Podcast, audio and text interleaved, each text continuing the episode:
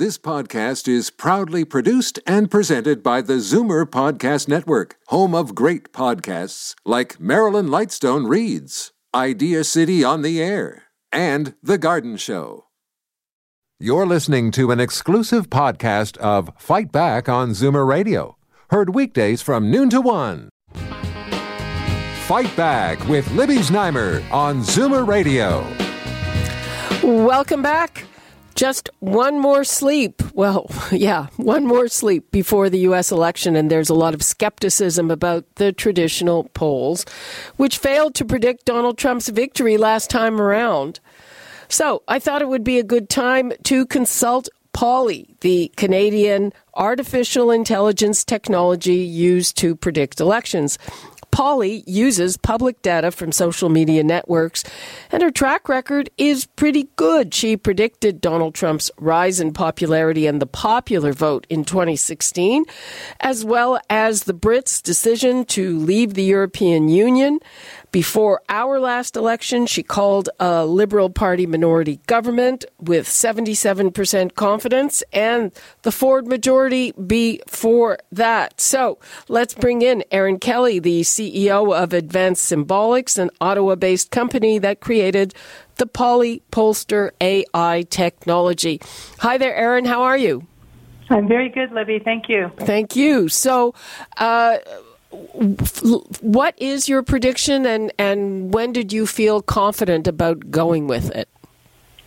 Well, we consolidated our confidence, or Polly consolidated her confidence over the weekend, uh, and she is now 98% confident of a Biden presidency.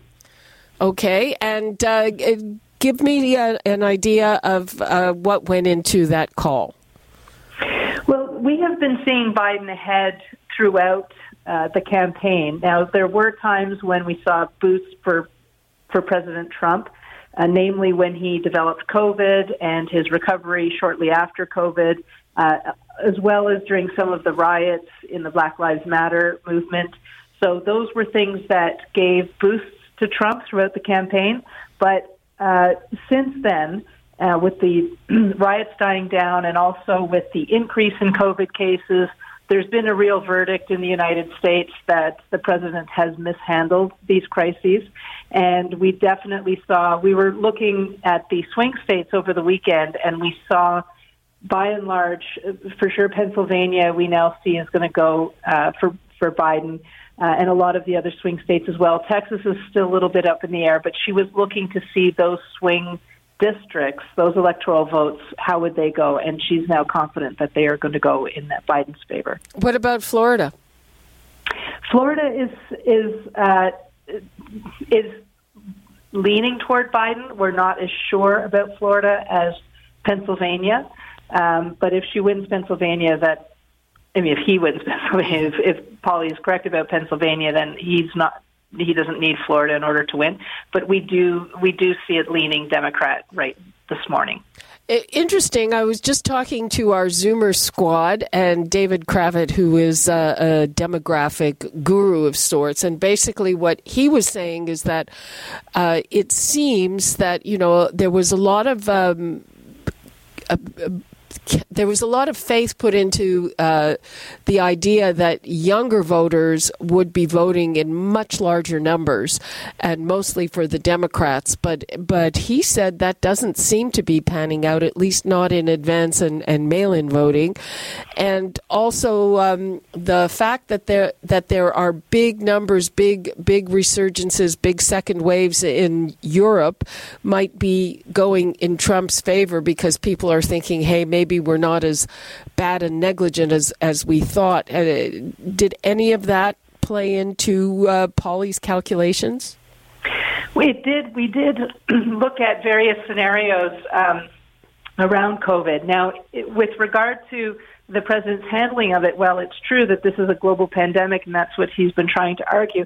The president also portrays himself as almost like a one man show. So he did make promises to people that a vaccine was imminent and that he was going to bring it in and and the people who were relying on that uh, took him at his word on that. And so now that the vaccine is not there, so he was getting a boost when he got COVID and he was going online and saying, you know, I've had it now and I'm going to rush through some treatments, I'm going to do this and that.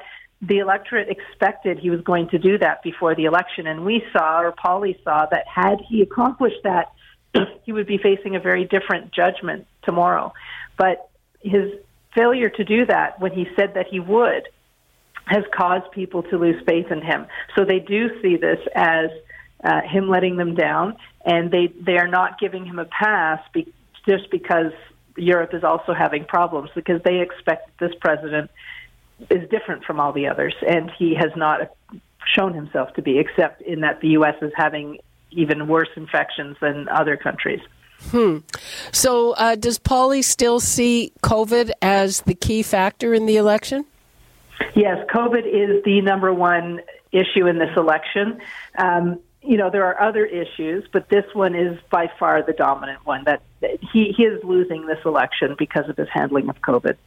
And what about the gender divide? We were hearing that most men are for Trump, but but he really has a problem with women. um, he definitely has a problem with women, um, but I would not say that most men are for him. we are seeing that, you know, he's.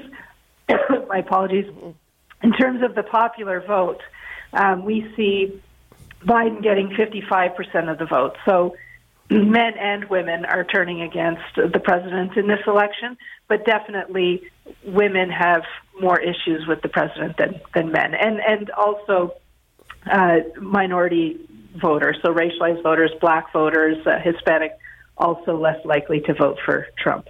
Hmm. And um, uh, is is Polly? I mean, things uh, might be turning a certain way right at the end. Is is Polly attuned to that? How how are, are you handling that? Yes, we did. I mean, our margin of error was last week was quite a bit higher than it is now. We ran a bunch of different scenarios. Um, the scenario that I mentioned about if, if he gets a vaccine. Um, we we looked at scenarios if more uh, you know, the effect of lockdowns. So, as an example, uh, if people weren't locked down, we'd expect them to be talking over the water cooler, talking to their colleagues, and we would have actually seen more votes for Biden if if there hadn't been lockdowns in, in the places that there are lockdowns right now, if there hadn't been as many people working from home. So we have worked out a number of scenarios in the lab, and that's what's giving Polly her increased confidence today that this really is looking like a, a strong Biden win. Mm-hmm. And and you're predicting that he wins both the popular vote and in the electoral college. Yes, both. Hmm. Uh, and um, do you have any sense of how long it will take to get to a result? I don't think well, that's a Polly question, but no, that's an administrative. Uh, that's an administrative question, and that's that's the big worry right now. I think, especially if you're on the you know, on the side of the Democrats, just the difficulties. you know, we definitely are seeing in the sample people saying, I mailed in my ballot because if you mailed in your ballot, uh, you're supposed to get a notification that it's been received. And some people are saying, I got my notification that it was received, and others saying they did not get that notification. So there is concern did all the ballots get received? And that, and that is something obviously that can affect the outcome of the vote at this point is you know, because 20% of, from what we're seeing, 20% of people voted by mail. And so the integrity of that system needs, you know, is really, that's, that's of concern right now, I would say. Have you done any measuring of the other races, the Senate, the House? We haven't, no. That's enough. The uh, the presidential race. Um, yeah. So, give me a sense. You know, you work with. Uh, what are the kinds of things on social media that really go into your prediction? So we have a we have a representative sample on social media. So it's important to understand that we don't listen to everybody, and we, and it's not completely random. It's a controlled sample. So we're making sure that we're selecting specific people for the demographic that they represent and to make sure that they are representative, so they're you know average Americans. We have almost 300,000 Americans in the sample across the country, and we're looking at not just what how they say they're going to vote or what they read or what they click on. And, and by the way, it's important to uh, to be clear that we don't collect any names. There's no privacy breaches. We're just getting trends. but we also look at what are the issues that seem to be uh, affecting their vote. Uh, and I'll give you an example. We saw a lot of people engage on the issue of the Supreme Court and Amy Coney Barrett, but we did not see that that was that was affecting how people voted. So high engagement, but low impact on the ballot.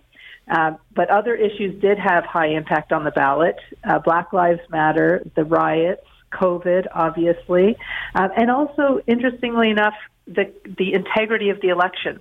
Uh, when people questioned whether or not the the process would be fair and and handled properly, um, it actually discouraged the voters who who are a little bit more apathetic. It discouraged them from it could discourage them from participating in the election. So Polly is actually seeing that a lot of people are questioning, well, if the if the voting isn't going to be fair, should I bother? And so that's why we haven't been emphasizing that a lot, but we are seeing that that's a concern. We do think it's going to be very high turnout, but but where there are questions about the integrity of the election, it could encourage people to stay home, and those that would stay home were more likely to vote Democrat. Hmm, that's interesting. Uh, we're basically out of time. So again, the exact prediction: it's a, a Biden victory. Do you have numbers? Yes, it's uh, it's 357 votes for Biden versus I think it was 171 for Trump. So a very decisive victory for for Mr. Biden. Okay, well, that's what my husband thinks will happen, so we'll have to see. In the meantime, Erin Kelly, Advanced Symbolics, thank you so much for being with us. Thank you, Libby. You're listening to an exclusive podcast of Fight Back on Zoomer Radio, heard weekdays from noon to one. You're listening to an exclusive podcast of Fight Back on Zoomer Radio, heard weekdays from noon to one. You're listening to an exclusive podcast of Fight Back on Zoomer Radio, heard weekdays from noon to one. This podcast is proudly produced and presented by the Zoomer Podcast Network, home of great podcasts like Marilyn Lightstone Reads, Idea City on the Air, and The Garden Show.